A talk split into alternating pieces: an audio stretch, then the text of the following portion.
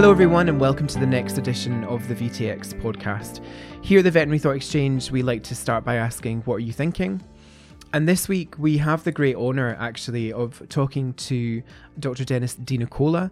He has now retired, but uh, spent a large proportion of his career working for IDEXX. And really, he's a clinical pathologist, but so much more than that. He really is able to tell us an amazing story of veterinary medicine, um, including some of the uh, just phenomenal developments we've had, not just in clinical pathology, but some of the technology that we use to make diagnosis on a daily basis. So, really, just the most fascinating chat with him. We want to say a massive thank you to our wonderful friends at IDEXX for supporting uh, this series of podcasts. They have been a joy to work with, uh, and we really are grateful for their their um, support. In our clinical segment today, we're going to just be rounding off um, our chat uh, about anemia uh, with a whiz through non regenerative causes of anemia. Well, listen, thanks um, so much for joining us on the podcast today. Um, we are thrilled to have you here for so many reasons. Um, I think uh, I wanted to start really, as we often do, just by uh, getting you to to talk about where your um, veterinary journey started uh, um, and maybe a little bit about your career. I know there, there's a lot to talk about there, but if you can give us a, a kind of uh, an idea of, of how that journey has looked for you. Sure. Uh, it's, I, I think the beginning of my journey was um, clearly quite different than most veterinarians in the fact that okay. um, I really didn't want to become a veterinarian. Uh, I was uh, majoring in sciences, biochemistry, and um, in in my mind, I was going to be a, a researcher. Um, however, back at that vintage, back in the 70s, uh, uh, most research was performed on animals, uh, and in, my brain, it made more sense uh, to change my pre med curriculum to a pre-vet curriculum and learn more, become a veterinarian to learn more about animal nutrition, animal physiology, and animal anatomy, et cetera, that that would serve me better. Uh, I clearly did not have the genius switch turned on and realized that the MD, the medical doctor, had a much higher success rated grantsmanship uh, on the big stage. Uh, so the genius switch, as I said, was not turned on. Um, so I got into veterinary school, um, and I think I was the only member of my class that did not want to become a veterinarian. Uh, you know, my experience in, in in veterinary sciences in general, and I put this in my application form because uh, they asked, "Well, why? What experience do you have in veterinary medicine?" And and everybody's been working with the practice for years mm-hmm. in high mm-hmm. school, mm-hmm. et cetera. Um, my end was pretty brief. I said, "Well, as a child, we had a cat and we had a dog. I rode a horse one time, and I knew where milk came from. That was my experience. Uh, right. And I, and I thought maybe they just accepted me because they wanted to see who this joker was in general." so, anyways, uh, I got into veterinary school, and so now my eyes are wide open uh, because I, I had no concept of all the aspects of veterinary medicine. Uh, you know, it's much, much more than practicing in a small animal, a large animal, a mixed animal practice. It, it covers every gamut of our human life. And that got me very excited about that. And, you know, each semester I would change my goal. Okay, I want to be a dog doctor. I want to be a small animal. I want to be an equine veterinarian. I want to be this and I want to be that. Uh, and uh, in the meantime, I started a dual degree program at Purdue University where I did my veterinary training. Um, they had an option uh, for a combined DVM PhD program. So I started doing some research and the one ology that was most fascinating to me was pathology. Uh, I found that fascinating because everything was a problem. And, and veterinarians are wonderful problem solvers. Uh, uh, but most veterinarians prefer to solve the problems before uh, the animal dies. pathologists are finding out after in many cases. Um, therefore, the choice between anatomic and clinical pathology came to the forefront. And clinical pathology was my ideal sweet spot uh, because I, you know, I didn't have to get up at 3 a.m. to do emergency surgery. I didn't have to collect money from anybody. Uh, and I got to see all the really interesting cases, mm-hmm. um, but didn't have to worry about all the peripheral stuff that the veterinarian goes through. Uh, and I could help solve problems. Uh, so I stayed there, um, still thinking research all the way through.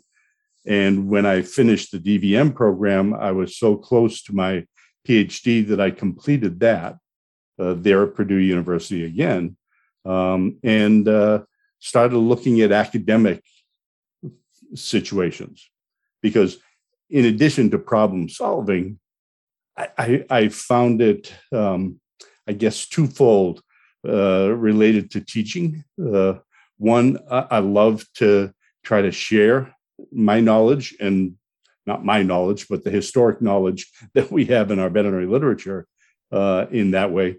And I, am quite a bit of a ham, and I like to hear myself talk. So that seemed like a really good opportunity for me. Uh, and I stayed at Purdue for, uh, I was on faculty for 21 years uh, and evolved into me directing the clinical pathology laboratory that served the teaching hospital. We didn't receive samples from outside of the university.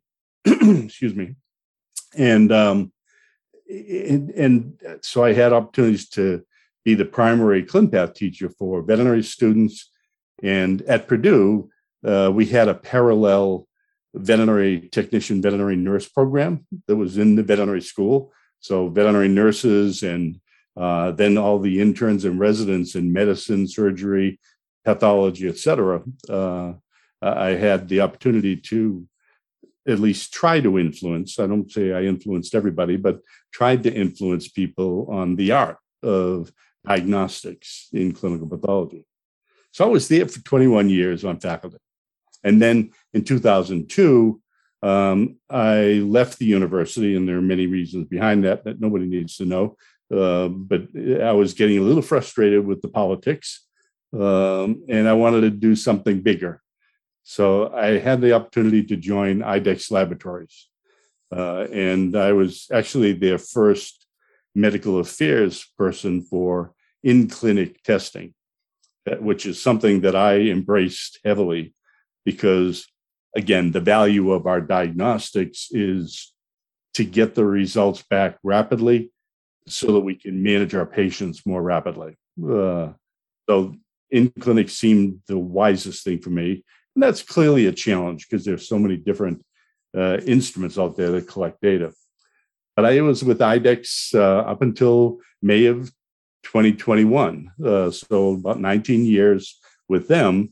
And in that role, I, I had the ideal situation because I was supporting their research and development process uh, in hematology, chemistry, cytology, urinalysis, et cetera. Uh, again, I didn't have to write grants. All I had to do was say, yes, that's a good idea, or no, that's not a really good idea, uh, and and support the development of products along that lines, as well as giving me the platform to serve my ego and being up on a stage and talking to people uh, and trying to influence the minds of many if it could. Uh, so that's kind of in a nutshell. I've had two jobs, I guess, in my lifetime.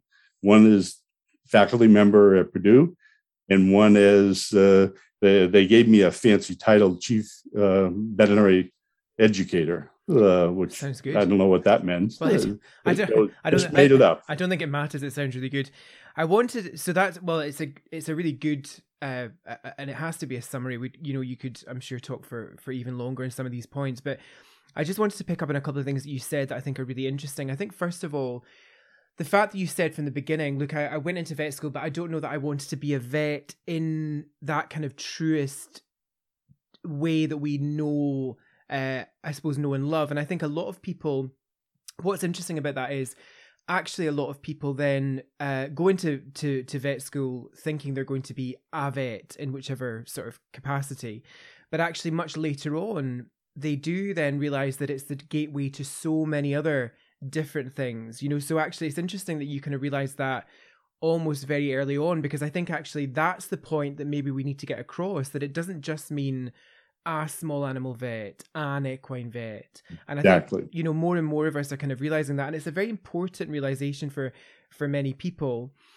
What I also loved is the fact that, you know, again, having quite a maybe a clearer understanding of what you wanted, which was not to deal with a lot of the peripheral stuff. And I think actually you know, speaking from my own experience, the peripheral stuff for me, and when I think about it, it's not well peripheral. I don't know if that's the right word, but but a lot of the the the stresses for me do involve. I, I you think you mentioned kind of money, uh, you know, and having to ask for money or maybe you know clients and, and different things that can all be very um uh, you know stressful and and and I love the fact that ClinPath maybe gave I think you said sweet spot as far as kind of getting all of the things you enjoyed in the same job. And, and I think that's also a kind of maybe an important learn for people to sort of say, look, you need to find the job that suits you and what you like and are good at. And there's lots of options for that even within the the veterinary um the veterinary sphere. Mm-hmm. I, I want yeah, exactly, and I think that that's yeah. I think we all kind of learn that at different stages. I think you were very lucky to kind of know that from the beginning, which is good. Um, I wanted to to touch or ask you really about you know the you've been involved therefore in the research and development around veterinary diagnostics for obviously over 20 years. Well, within IDEXX for over 20 years. And I think one of the most interesting things for me is the change in 20 years because actually that must have been mind blowing as far as what mm. feasible, right?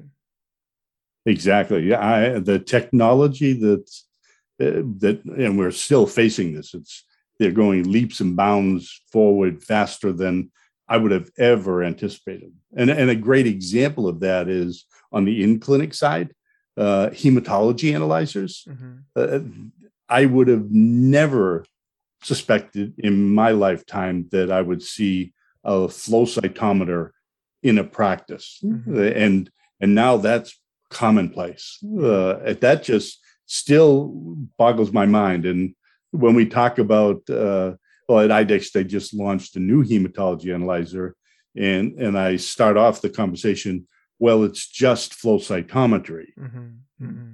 and and I stop and think, well, well, that's pretty impressive. Mm-hmm. I have a flow cytometer on the bench in my practice. Yeah. Uh, technology along the diagnostic tools, and think about wh- where we've evolved from uh, a PCR perspective on infectious agents. Mm. And and you know we will be shortly. Uh, I it's it's coming. It's in the human side. We will shortly be in a situation where a practice will have a benchtop real-time PCR testing for infectious disease. So they don't even have to wait 24 hours to come back from the reference lab. They can have it within a couple of hours. Uh, uh, it, yeah, technology has gone absolutely crazy. Yeah, and I, I, wonder. I wonder. Can I ask? So it was really interesting. I, I, we were speaking to some uh, in a previous podcast to a human um, to someone in the human field and uh, who is very heavily involved with diagnostics.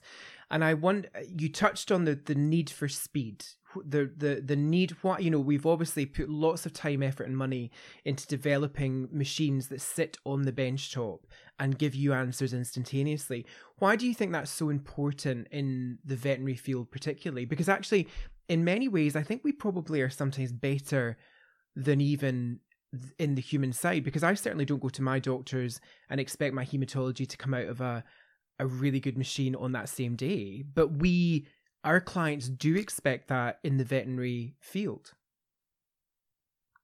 Yeah, they I, I think the veterinary clients are much, much more demanding yeah, yeah. from the veterinarian than they are with the medical doctor. Yeah. You know, I go and I I have a very big nose, so I stick my nose in places maybe I shouldn't.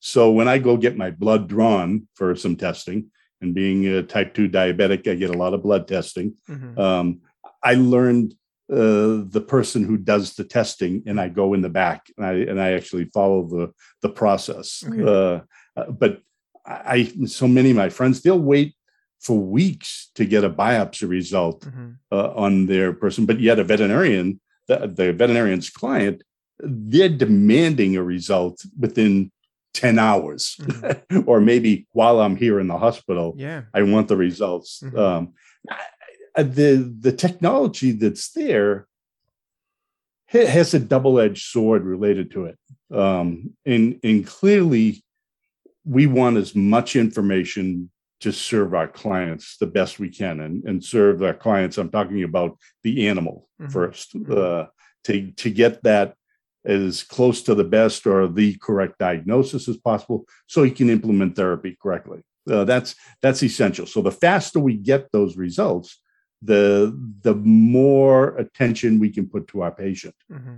however the other side of that blade is i think many veterinarians are becoming too dependent on the laboratory data. Uh, yeah. and and you know it's it's strange for a clinical pathologist to suggest well, don't ignore the animal. Don't ignore your physical exam findings. You have to put it all together, yeah. but you need objective data because our animals don't tell us, oh, it hurts on the upper right quadrant of my abdomen. Uh, oh, I've been feeling poorly for the last few weeks.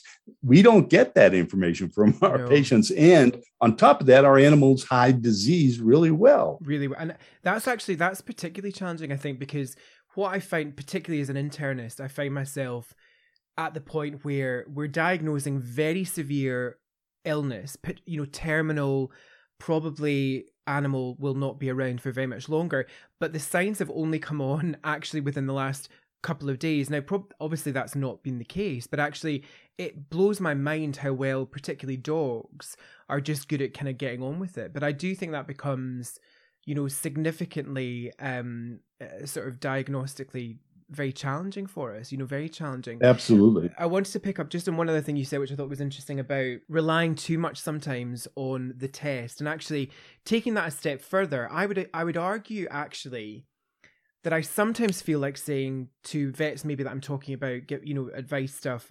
I sometimes feel like saying, well, actually, sometimes don't do the test. Like I think there's got to be always a good reason to do the test, and that is based on the way that the animal is presenting. And sometimes actually doing the wrong test, because we're just doing all the tests, can take us off down a rabbit hole that is not even that good a place to go. Do you know what I mean? Yeah, it, it's um and in in actually close to you in the UK, there has been a lot of um in contrast to much of the rest of the world, embracing wellness testing in animals yes. has been delayed because I, I, I think you're exactly correct that you do things testing wise based on the clinical presentation. And we yeah. know fair well that animals hide disease really well, that that's the nature of evolution. You know, the weak are going to be removed from the herd. Uh, and that mentality yeah. is there today with our domestic cats and dogs, even. Uh, so yeah. they don't show that. Um, yet, in contrast to what we've done in North America, where we've emphasized wellness testing uh, yearly or every other year, doing a, a complete hematology, chemistry, urinalysis workup, that's to collect that information, very, very sensitive information to detect mm-hmm. there's a deviation from health. Sure. And and sure. so that we can intervene quicker. Uh, mm-hmm. Maybe do further diagnostics. Okay, I've got maybe some strange looking red blood cells, and that's the in the blood film, and that's the only abnormality we see. Well, there's a reason they're there, and now it becomes the challenge of the veterinarian. This is this is the fun part of veterinary medicine is being the problem solver. Why do I have that abnormality? And and mm-hmm. once you show your client that here this is clearly not normal, we need to further pursue this. So this could be severe underlying developing disease that we're not picking up with the other tests. We're not seeing based on clinical presentation. So I think we maybe let's start off with non-invasive techniques. Let's do some diagnostic imaging. Well, is the liver mm-hmm. big? Is it nodular? Is the spleen nodular? Uh, you can get a lot of insight into there. But we so the advantage of the technology is we collect really good data. The disadvantage is that either it's under interpreted or over interpreted. Yes. Yeah, yeah. That's yeah. that becomes the the um the art the of diagnostics. Art, I was gonna say. And that's so when you put it like that, actually, I'm then as you're saying that, I'm like, oh no, I'm convinced that yeah. I think it's it's almost like a cultural thing where, you know, it will be, you know, it takes a bit of convincing to you know to to certain groups to be like, this is the right thing to do because actually again when it comes down to spending people's money and and all that kind of stuff and particularly when owners are like well but there's nothing wrong with them but actually when you put it across like that i'm like oh yeah that sounds like a really good thing to do.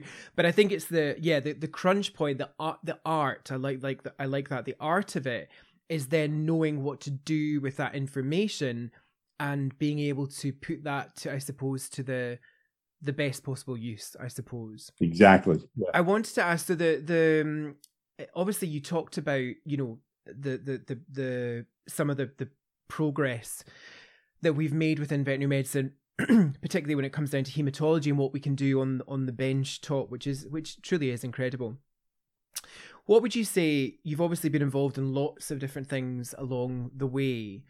What would you say the thing that you are most sort of personally proud of as far as your contribution to some of these um, developments?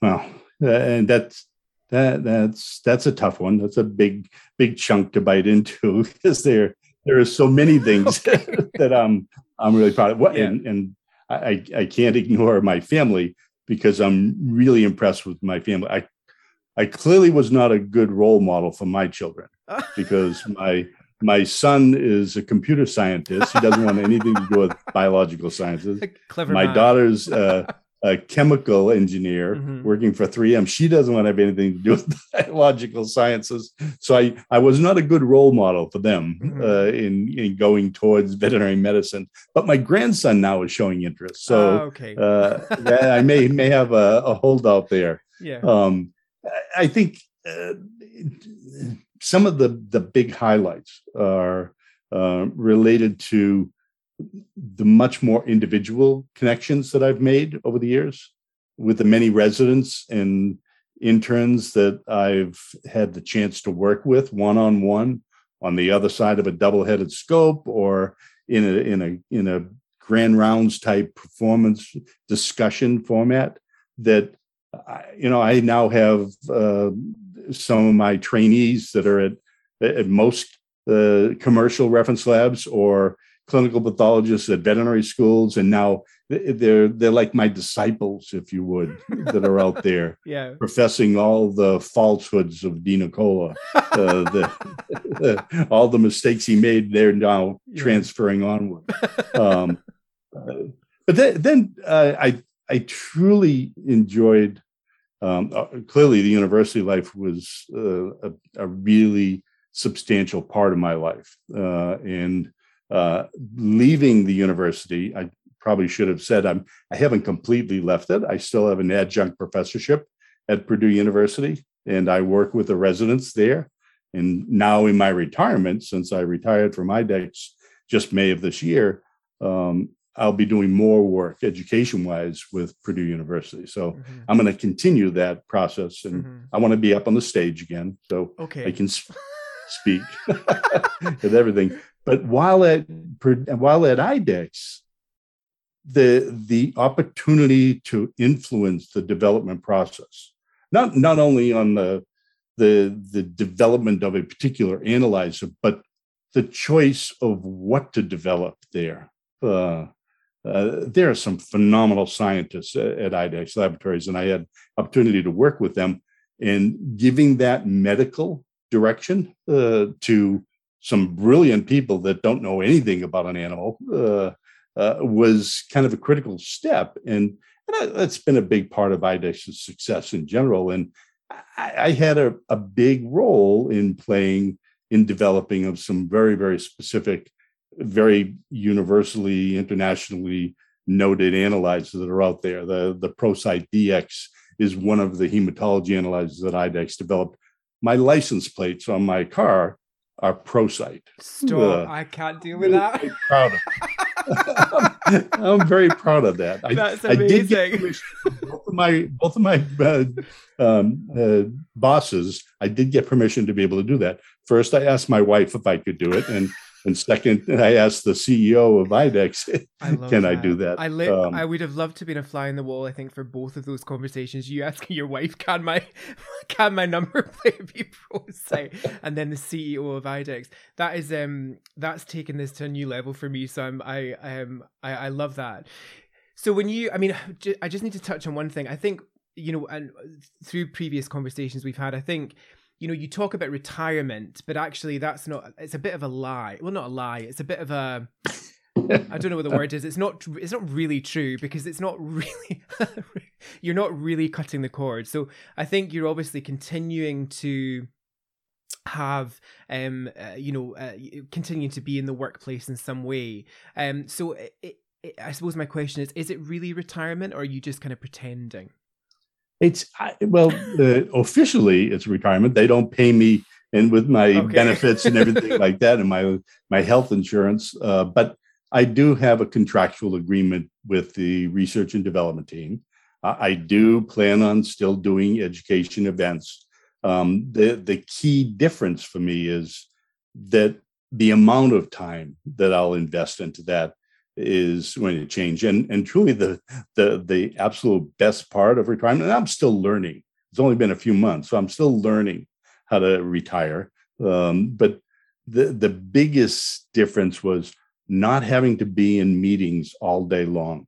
Uh, and and I, I I'm much more productive now when I've retired from IDEXX doing IDEXX things than I was when I was employed by IDEXX. Uh, and and I can you know um, take a break. Um, the dog comes into the office here and gets me going about 11:30 she wants to do her walk. So I'll go walk where I never did that before. Uh, and I can take my mid-afternoon nap uh, all right. because I'm getting older so there is there's some joy in there too. There's some joy in there too. Oh absolutely. Yeah. So as far you know you you you do you know we, you don't completely leave a world behind but you're leaving uh, you know well you're you're stepping in a different direction in a very exciting profession that's obviously continuing to develop in um in lots of ways. What do you as far as kind of i suppose the particularly the field that you have been working in what do you see in the future? What what kind of exciting things do you think there are to come for us um, on the bench top, particularly? Well, I it, it, uh, I can't tell you everything. okay, fine. but uh, I, I um, actually, as I was asking that question, I thought, I bet he's going to just say, "I can't, I can't tell you," which is fine. it makes it sound like something, very, yeah, very governmental and top secret, but okay. yeah, the espionage. I can't tell yeah, you. If okay. I tell you, I'll have to kill you or something. Um, okay. It's. Uh, I mean, I I, I think you could watch the human uh, literature from a development standpoint because it, in many aspects, IDEXX has been ahead of the human side from a diagnostic perspective, whether it becomes, you know, specialty testing, PCR testing. You know, IDEXX was involved in developing assays for diagnosis of COVID. Uh, and we were doing testing wow. on animals before uh, there was a widespread use in human medicine. Uh, wow. Uh, that you look at the technology, um, things that we did in hematology are now being transferred into the human side for instrumentation because of the investment that we made into that process. But rapid diagnosis is going to be really high attention uh, for sure. Um, less and less blood being used for testing is going to evolve. You know, more infrared uh, skin through percutaneous uh, measurements of different analytes, similar to what we're doing with in humans now with glucose monitoring and things like that for a diabetic. Uh, those tests are going to go. I can't speak to diagnostic imaging because I, I uh, the, there are there are a couple of major parts of veterinary medicine that I failed miserably in. Uh, surgery was one of them. Okay. I, I, have ten thumbs. Even as a veterinary student, a senior veterinary student, I had one of my classmates spay my own dog because I really liked that dog and I wanted it to live. Okay. so, uh, so surgery is not my forte. the other where development is taking place is in diagnostic imaging. Um, yeah. I, am worthless. Looking at radiographs, looking at ultrasound, I can detect whether there's a broken bone, a really big break, not a hairline fracture, an obvious and one. If there are puppies in there. That, that's about yeah. all I can diagnose. Uh, so those areas, uh, just think of what we've done in getting Amazing. away from the X-rays and uh, the that that just is mind blowing. What's going on now?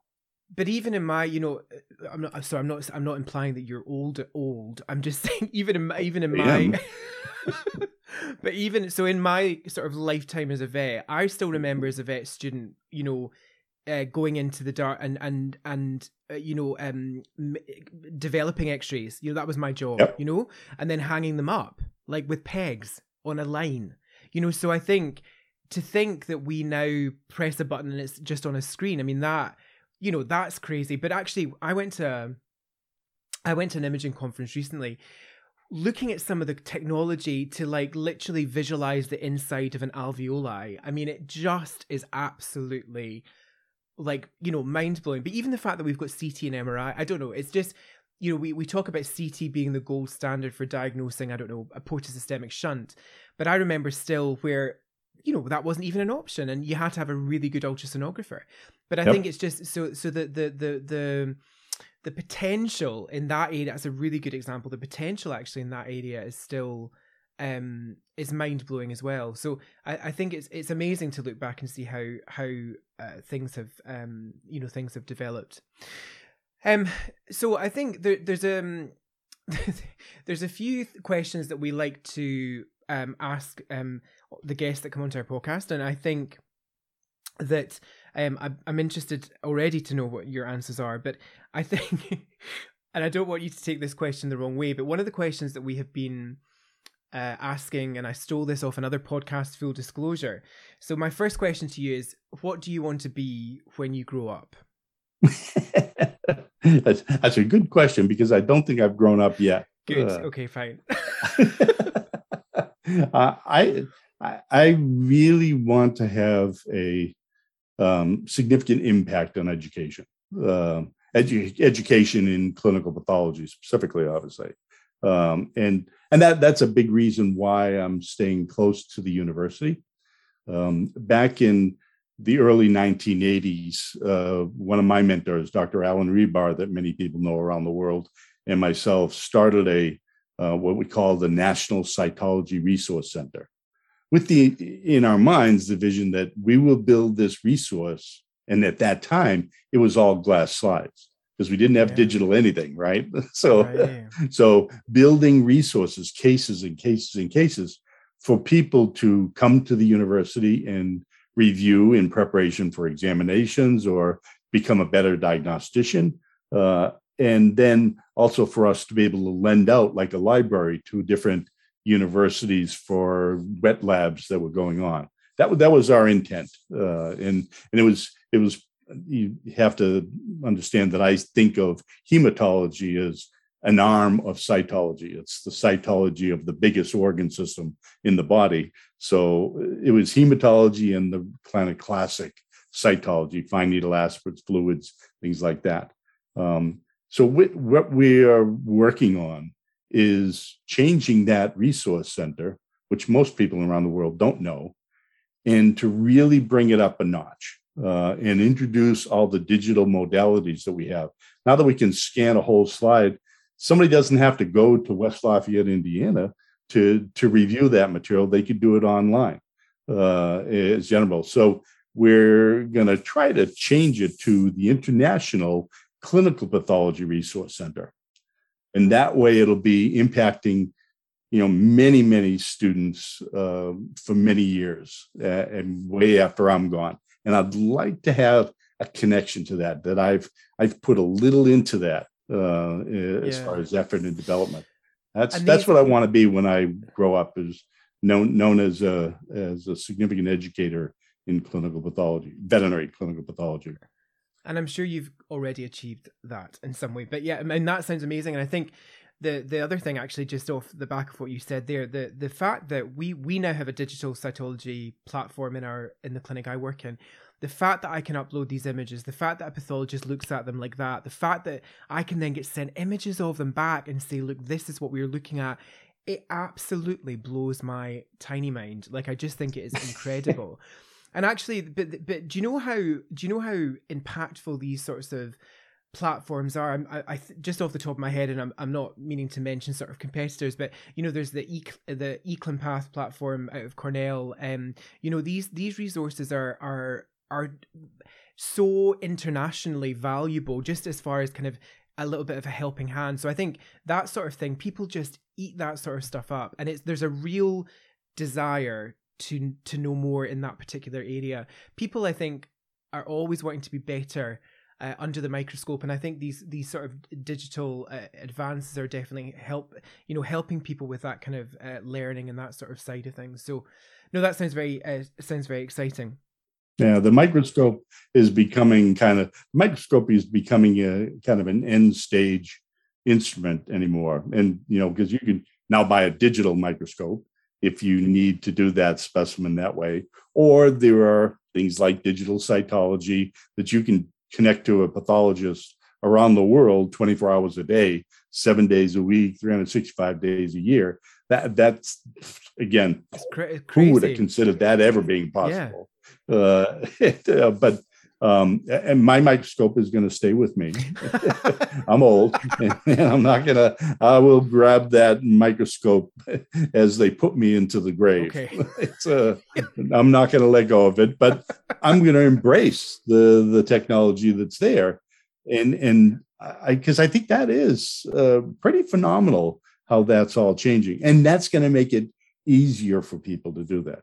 I, I, I one downside to our technology is that all of a sudden we're making really huge bills for our customers. Uh, if we embrace everything and we think that, well, if I if I'm not going to use my brain, I'm not going to use my hands and do a good physical examination, that the danger is that people will just start checking off boxes. I'll do this test, this test, this test, this test, and then we'll wait for the, the instrument to say send you back a result saying, well, this is Addisonian uh, crisis going on without having to think. Uh, that I think that's dangerous for us to become too much of a technician in the profession rather than that diagnostician, that that problem solver that I see you know, the vast majority of veterinarians around the world, they're really good pattern recognition people and problem solvers. We don't want to change that. No, you're right. But we can give them tools to get to a further place than they ever could have gotten before. Yeah.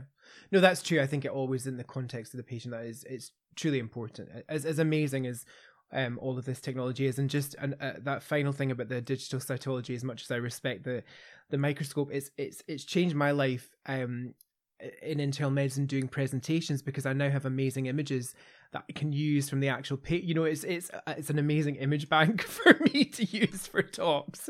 So that has also made my life a lot easier.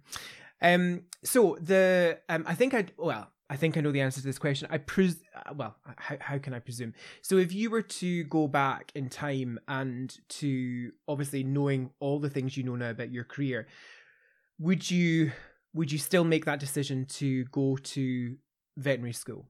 Uh, absolutely. I, I, I don't think there's any question. But I, uh, if if I had an opportunity to redo it, I would have. Um, knowing what I know now about veterinary medicine, I would have preferred to have had a good pre-veterinary school uh, experience in veterinary clinics of different types uh, uh, to get exposed to not just not just the small animal dog and cat veterinarian, but to the the farm animal, the the equine group, to find out uh, um, more about what they do on a day in day out basis. You know, kind of how, how, does James Herriot work here? I want to ah, know that yeah, yeah, uh, because I didn't have that.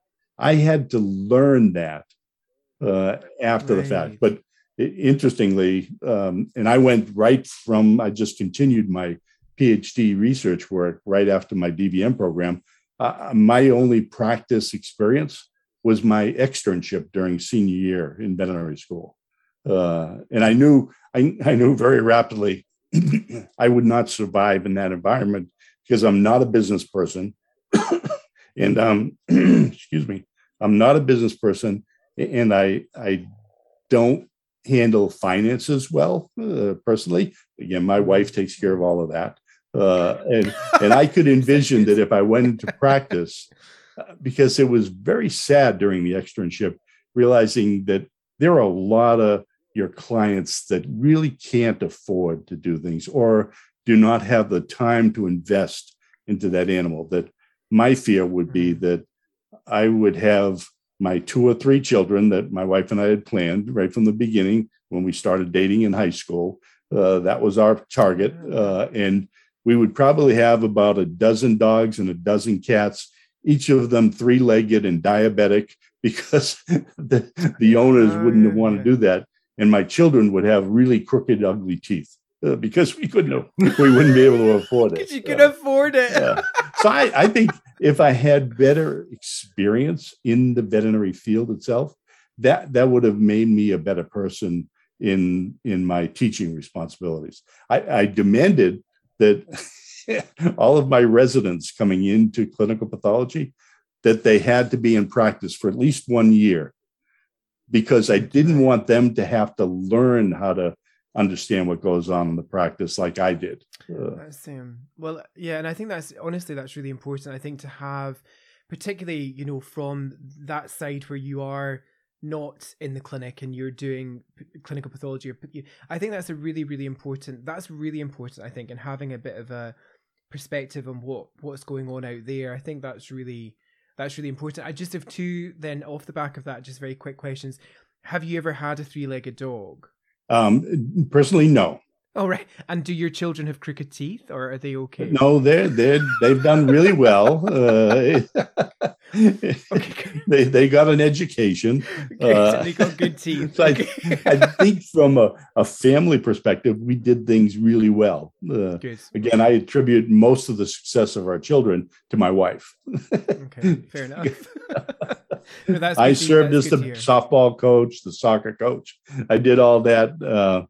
Uh, and I may have influenced them a little in the bad direction as far as a work ethic because uh, you know like most veterinarians we work really hard really long hours. Uh, you, your mind is never turned off. Uh, so both my children are workaholics i'm afraid uh, and but they're dedicated to doing the best of what they can do. So i maybe i've influenced a little bit on that end but teeth are good, good educations, and and I haven't had to get a three-legged dog yet. okay, well, we're glad to hear it. Um, so you, um, whether or not you realize it, um, have definitely inspired uh, a huge number of people uh, throughout your career. Um, and I love there you've you've mentioned a couple of times actually your residents and and and other uh, positions like that, and I'm sure inspired many many of them.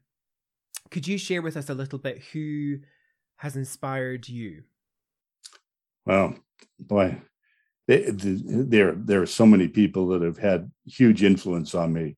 Um, from a personal perspective, um, my parents and my father in particular, of you know, you do the right thing, you do good to people, and you'll have you, many rewards coming back.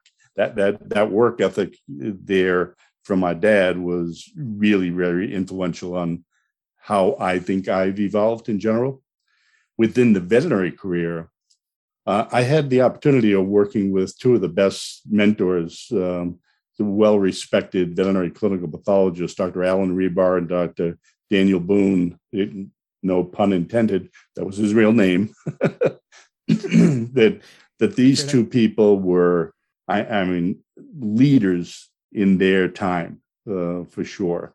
Uh, and and I think uh, when you mentioned Rebar, I think many people around the world recognize his name. He's been so influential in, especially from the in clinic testing perspective. You can do diagnostic cytology in your practice. Well, now it's easier. You just put a slide in the machine, but but it's you can do that in your practice. You can do hematology. This is something that an average practitioner can do uh, really quite well. Uh, and he's been a huge influence on me. But but there are you know many of my colleagues um, being older uh, means that there were very few clinical pathologists before me. Uh, I, I, think I, I, never remember, but I think my um, board certification number in clinical pathology is 62. Um, oh wow! So, so there are only 61 wow. board certified veterinary clinical pathologists before me, and all within wow. about a five year time period. So now my friends in veterinary clinical pathology are the people that started the process here in America, and, mm-hmm. and then it's spanned off into uh, outside of into Europe. There's a European college. It is a Japanese yeah. college of veterinary pathology, and uh, and I, I I consider most of these people as being good friends, uh, and yeah. every one influences me. And you know, they all are so similar in character. They're extremely knowledgeable, first off, but they're extremely sincere in what they mm. say and they're careful in what they say. And they love educating people. Uh, mm. uh, this is, uh, uh it, my life's been great. Um, now I have to figure out what to do with the second half of my life. This the world is your oyster. The world is your oyster, literally. Um, now that we can travel again, you can go anywhere now. It's fine. Um, well, almost, not quite. Um, so if you and and this is this is not whatever you uh, want to share, but if you were to then give um one piece of advice to people, something that you feel has really stood you well, um, what what one piece of advice would that be um to the people listening? I, I think I think probably the best advice is eh, going back to the very early part of our conversation is find what you really want to do and embrace that. I, I think you know don't go into a discipline within veterinary medicine because there's a lot of money in that discipline. Go into the discipline that you are most happy with.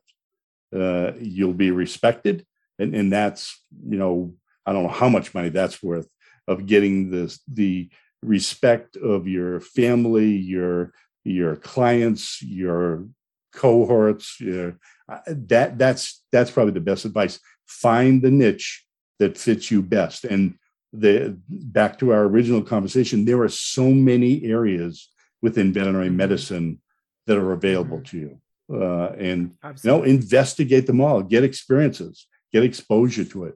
Uh, and you can do that during your undergraduate college time period. And, and many start back when they're in high school, in, in grammar school. Uh, get as much experience as possible to find your sweet spot.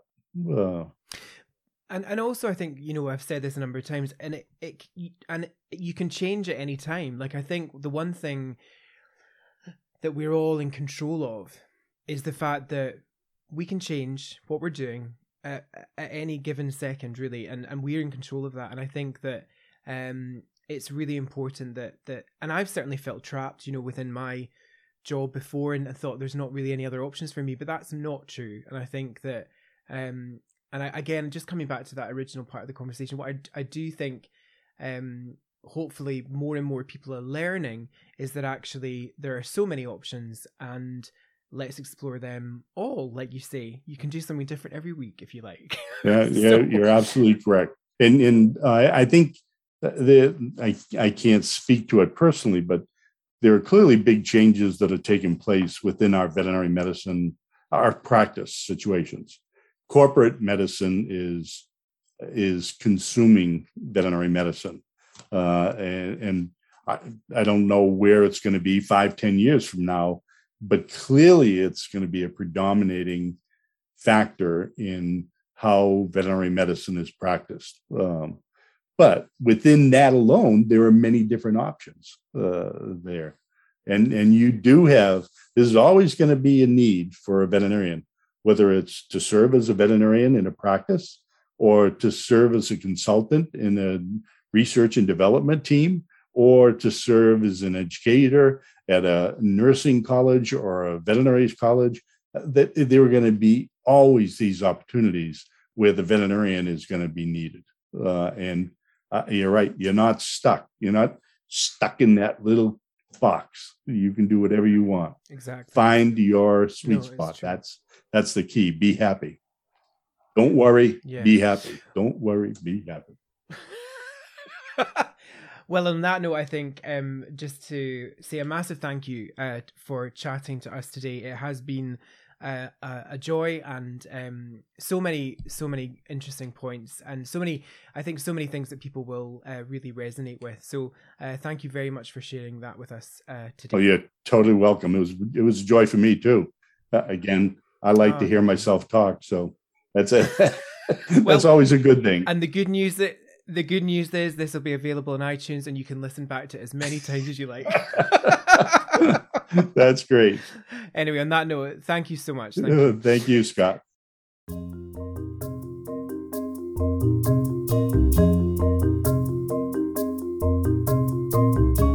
And now we'll pop into our clinical chat, which is today non regenerative causes of anemia.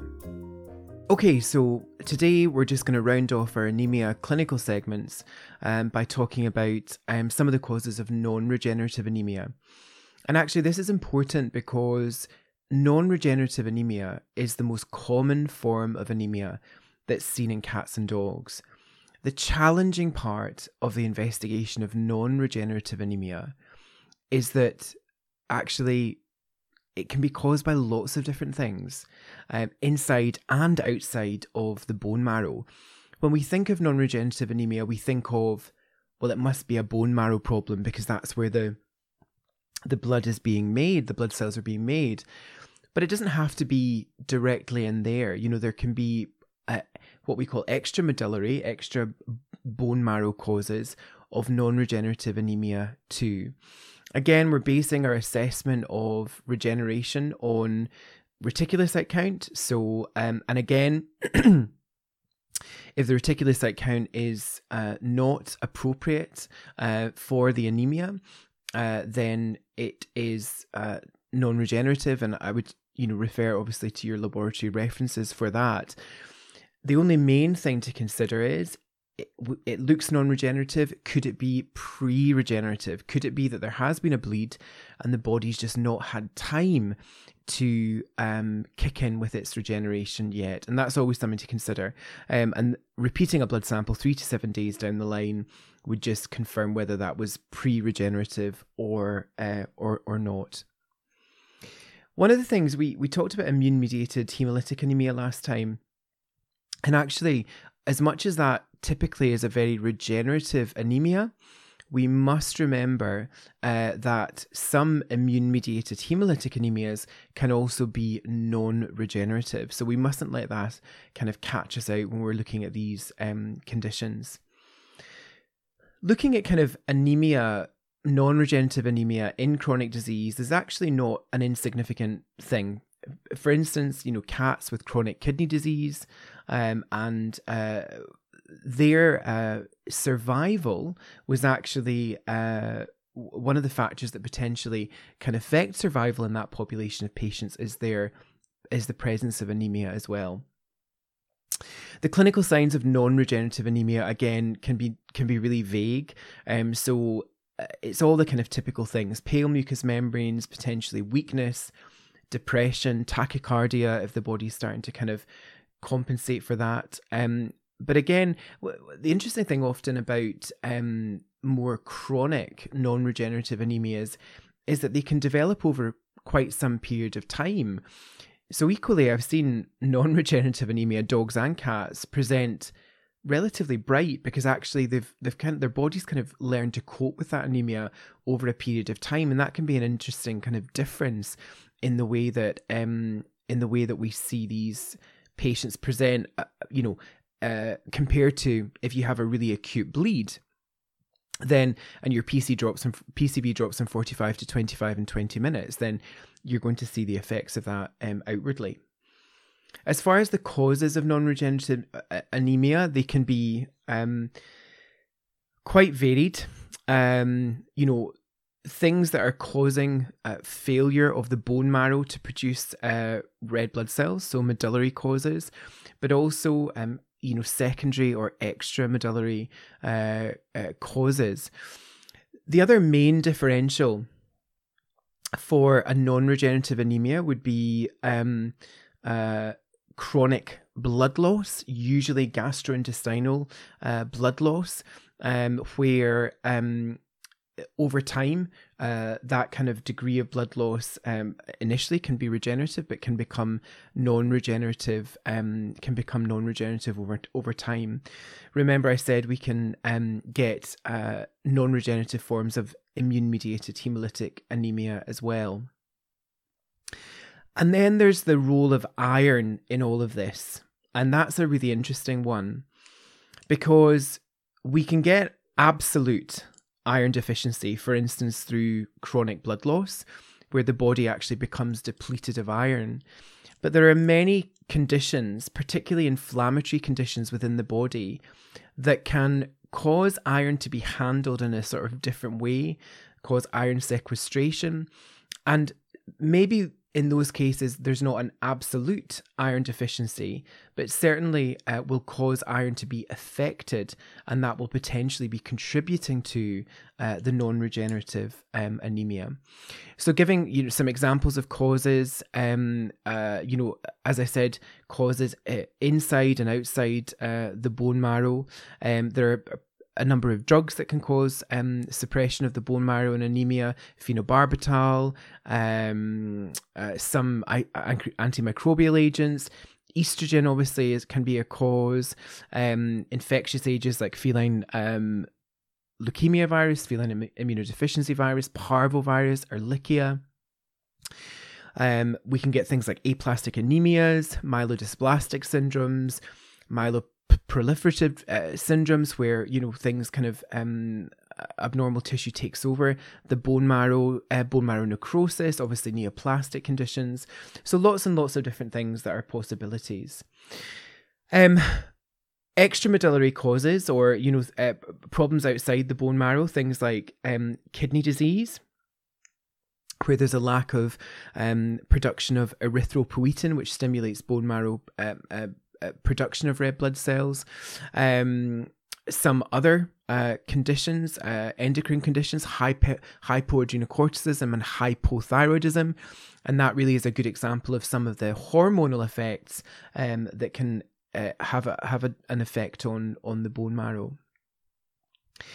In essence, um, many, many systemic illnesses result in non regenerative anemia and and the reasons for that is actually really complex and multifactorial. Um, it can be due to the fact that um, there is a, a, ineffective production of red blood cells. A good example of that would be the chronic kidney disease and the lack of production of erythropoietin, but also the the blood cells just might not last as long in the circulation, and that can certainly be um, that can certainly be an issue too. So that's another factor to take into consideration. Certainly, red blood cells that are damaged, whether that be because of oxidative damage or stress um, on the membrane, will be removed from the system sooner. So it may be that they're not sort of hanging around um, as long um, in the um, in the in the circulation. We talked there before about um, actually that kind of direct effect of a really important factor, erythropoietin, on the bone marrow. And actually, that definitely can cause uh, a non regenerative anemia because the bone marrow's response is going to be uh, reduced. And that commonly will happen in, in kidney disease because it's the kidney that really is the main site of production of um, erythropoietin.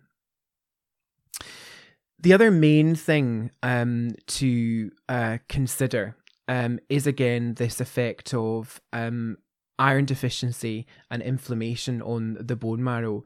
And certainly that is something that um, can be caused by many, many different, uh, many, many different conditions.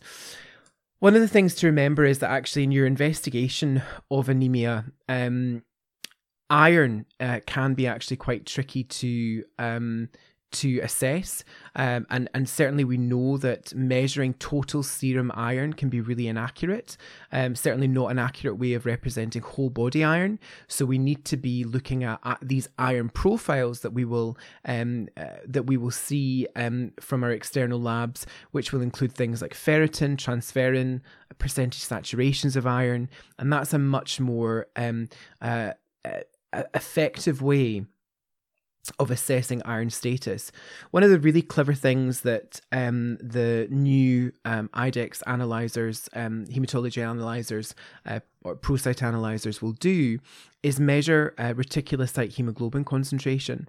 Um, and certainly that has been shown to be potentially a very useful early indication uh, of iron deficiency in dogs. So that's something else to look out for on your in house profiles um, and certainly may be very helpful in the assessment of iron in your patients. So, diagnostically, um, you need to find the anemia. You need to take a good history to make sure that there's not um, obvious drugs and toxins that can be excluded from um, uh, being a cause of the the problem. You need to determine that the uh, iron, the anemia is definitely uh, non-regenerative and if the patient's stable, then again, checking in two to three days to make it sure that it truly is non regenerative is definitely a good idea. Looking at other blood cell lines, is, that, uh, uh, is it just the red blood cells that are affected, or are all the white blood cells affected as well? Because that certainly changes your differentials, one cell line being affected versus all cell lines being affected. Certainly, looking for atypical cells in the circulation, um, that can sometimes give you a bit of a clue. FELV, FIV testing in cats. Um, but ultimately, you're then getting down to um, the you know truly persistent non-regenerative anemias. You are thinking about bone marrow core and aspirates in order to make a more definitive um, diagnosis. Uh, and we may consider, as we said, things like iron profiles to assess for body iron status. Looking um, uh, uh, other potential investigations, you know, uh, as far as um, you know, uh, potentially underlying triggers for inflammatory uh, disease, biochemistry, uh, urinalysis, uh, other vector-borne diseases potentially, abdominal ultrasonography, and thoracic radiography. But very much will depend on, um, you know, the initial blood work that you're um, that you're getting. As far as some treatment options for non regenerative anemia, it really depends on the cause. They may or may not need transfusion therapy, they may or may not need iron supplementation. And one of the things that they may or may not need um, is substances, erythropoiesis, erythropoiesis stimulating agents, to actually stimulate the bone marrow. And then, if there's immune mediated disease, do they need immunosuppression potentially? Transfusion for bone marrow failure is actually much less common than for other blood loss or hemolytic anemias, and there's multiple reasons for that. Probably um, in some cases because actually the prognosis for some of the conditions of non-regenerative anemia are worse and therefore blood transfusions won't be carried out um, but certainly um, you know many of these patients will require um, you know transfusion therapy Iron can be supplemented um, either orally or parenterally by an injection, usually intravenous injection, and there are various formulations of that. Um, normally, iron is supplemented injectably every three to four weeks uh, and can be given orally, but sometimes not tolerated so well orally um, if that's the route that you're giving. And we do have to supplement for quite prolonged periods of time. If you are going to directly stimulate erythropoiesis by giving basically um, uh, recombinant forms of erythropoietin. So typically we would give a human uh, recombinant uh, darbepoetin. Um, then that's something that I would typically use actually in cases of um, chronic renal insufficiency that are becoming anemic. They are it's useful very much in those cases, but has other uses in human medicine. So maybe we are underusing it in our uh, canine and feline patients. Darbepoetin is definitely what I would use, um, and we normally are giving that once weekly. Uh, once we get to target PCV of around 25 to 30% in cats and maybe slightly higher in dogs. But it, it's not completely benign. You can get um, some side effects, including uh, uh, hypertension and and some um, uh, allergic type side effects as well as even uh, seizures. Um, so I'm using it as much as I need to, but not above and beyond that. And usually we have to give concurrent uh, parenteral iron supplementation.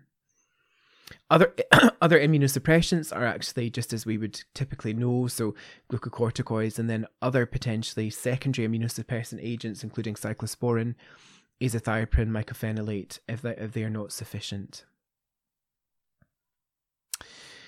I think overall, um, with um, non-regenerative anemia, I think the the the the, main thing I think is uh, this confusion and this and this um, difficulty about the sort of decision making over um, the cause and whether or not to bone marrow or not. Um, I think persistent, um, significant suppression of red cell and other lines does warrant bone, bone marrow um, bone marrow assessment.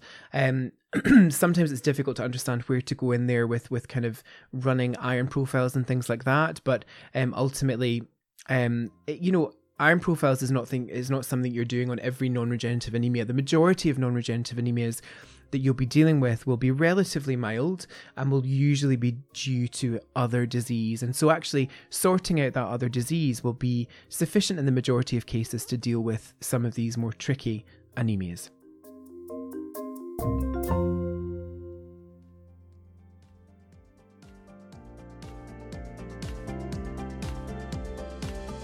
Thank you again to Dr. DeNicola for chatting today. Massive thank you again to our wonderful friends at IDEXX. Um, and just a massive thank you to you all for listening. We really appreciate your ongoing support. If you are interested to find, to find out a little bit more about VTX, do head over to our website, www.vtx-cpd.com, and do give us a like, follow, and share on social media.